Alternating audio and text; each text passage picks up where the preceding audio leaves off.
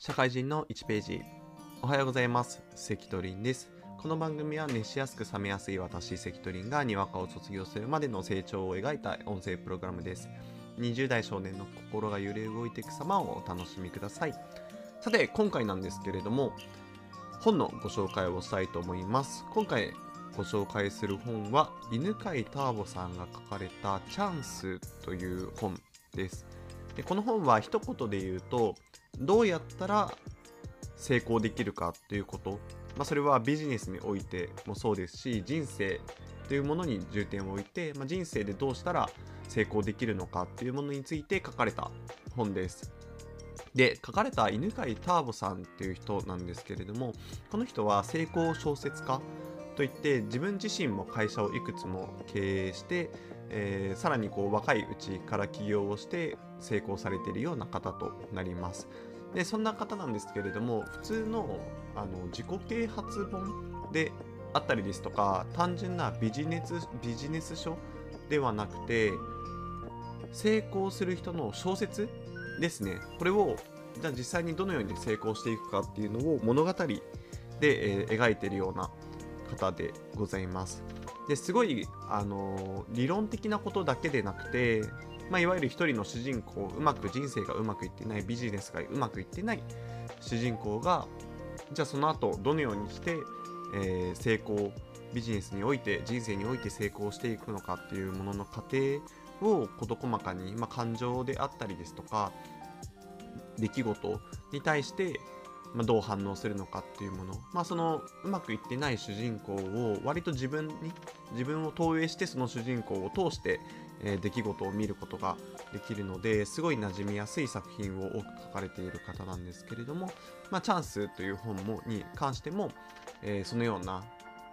うまくいってない、えー、ビジネスマンといいますか起業家の方がどのように成功することができるのか、まあ、その成功までの過程を描いた本となります。で僕がこの本であの学んだことを、まあ、皆さんにもご共有できたらと思うんですけれども僕がこの本で学んだこととしては、えっと、成功するため例えばビジネスでうまくいくためにはやっぱり人との関わり合いっていうことと、えっと、道筋がまず明確になっているっていうこの2点がすごい重要だなと思ったのでそれについて、え深掘りして、え僕の意見も交えながらお話ししていきたいと思いますそれでは行ってみましょう GO! 1つ目になるんですけれども成功するためビジネスでうまくいくためには成功者とやっぱり人間関係を作るということ、まあ、その導き手いわゆるメンターと呼ばれる方にやっぱ出会うことっていうのは非常に重要だなというものを感じました。でこの小説で出てくる主人公はもともと中古車販売の、えー、企業ですね。あの会社を個人で、えー、本当に1人であのやっていたんですけれどもそれでもなかなか売り上げがうまくいかず困っていたところに、えー、たまたま本当に数奇の運命でフェラーリに乗る成功者の、えー、方に出会ってでその方になんとか近づいてでなんやかんやありながらその人にこうビジネスを教えを請う流れになってじゃあその人とワンツーマンでやりながらどのようにビジネスを成功させていくかっていう物語になるんですけれどもやっぱり自分一人でやっている時って客観的に意見がなかったりとかそもそも手探りの状態で行うのでどのようにやっていいかわからないとかどうしたら儲けられるのかとかどのようにやったらビジネスがうまくいくのかっていうのがわからないんですよね。で一人でずっと考えて試行錯誤していってもなかなか答えが出なかったりとか、えー、考えているようで実は考え煮詰まってない煮詰めていないっていうこともあったりするんですね。でそんな時にやっぱり必要なのが客観的に見て自分の状態に対して指摘をしてくれたりその道筋ですね的確なアドバイスをもらえる人くれる人っていうのが非常に重要な立場となっていました。でやっぱり周りにそういう方がいない、まあ、僕自身もそうなんですけどいない方とかじゃあどうしたらそういう方に出会えるのかっていうのはなかなか難しかったりするんですけどけどやっぱりそういう方たちがもし、えー身近にいたりとか自分がなりたい姿になっている人っていうのがいたら素直に教えをここいたりとか自分自身がどうしたらいいのかっていうのは聞くべきなのかなと感じました。でなかなかそういう人はいないと思うのででそういう場合はやっぱり本であったりとかその人が主催するセミナーとか、まあ、YouTube であの自分自身の意見を発信されている方もいますしじゃあオンラインサロンに入るっていうかのあの書いてその方の考え方を近づけるようにするっていうのもいいと思うのでまずそこのやっぱり成功するためとかビジネスにやるためには人間関係っていうのが非常に重要なのかなと感じました。でこの後あのその成功者の方と教えをこいていくんですけれども他の経営者の方とか成功者の方とまあ、つながってさらにその自分自身がやっていくビジネスを加速させていくっていう部分場面もありましてそれについてもやっぱり人間関係が肝になっていて一人の力じゃなくてやっぱり誰かの力を借りながらっていうのがありましたのでやっぱそこの部分非常に重要なのかなと思いました。で僕も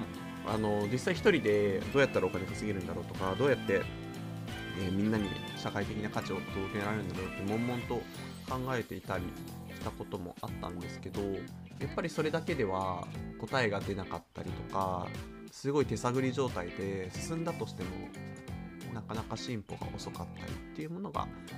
あるので、まあ、そういう場合は素直にもう人に解いたりとかもうじゃあ思いっきり本を読んだりとかっていうのがあの打開策す打打開する上でとかまあ成功するためにっていうのは必要不可欠なのかなっていうものを、えー感じさせられた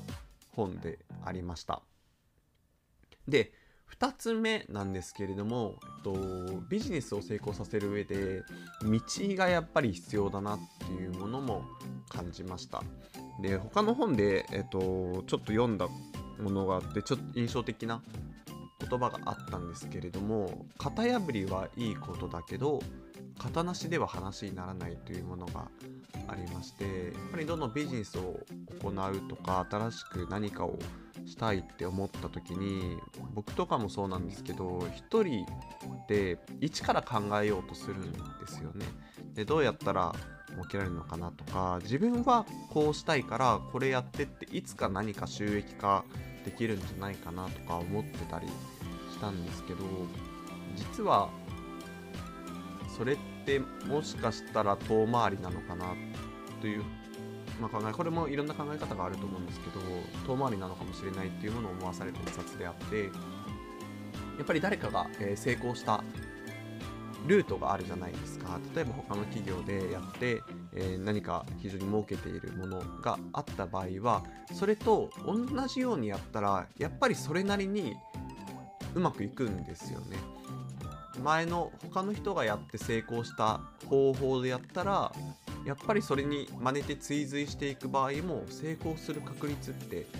高いんですね。逆に言うと他の人が失敗した方法でやるとおそらく失敗する確率って高い。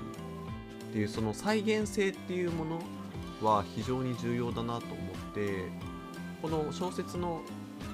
中で出てくる主人公についても自分で中古車販売のものをやってたんですけども他のビジネス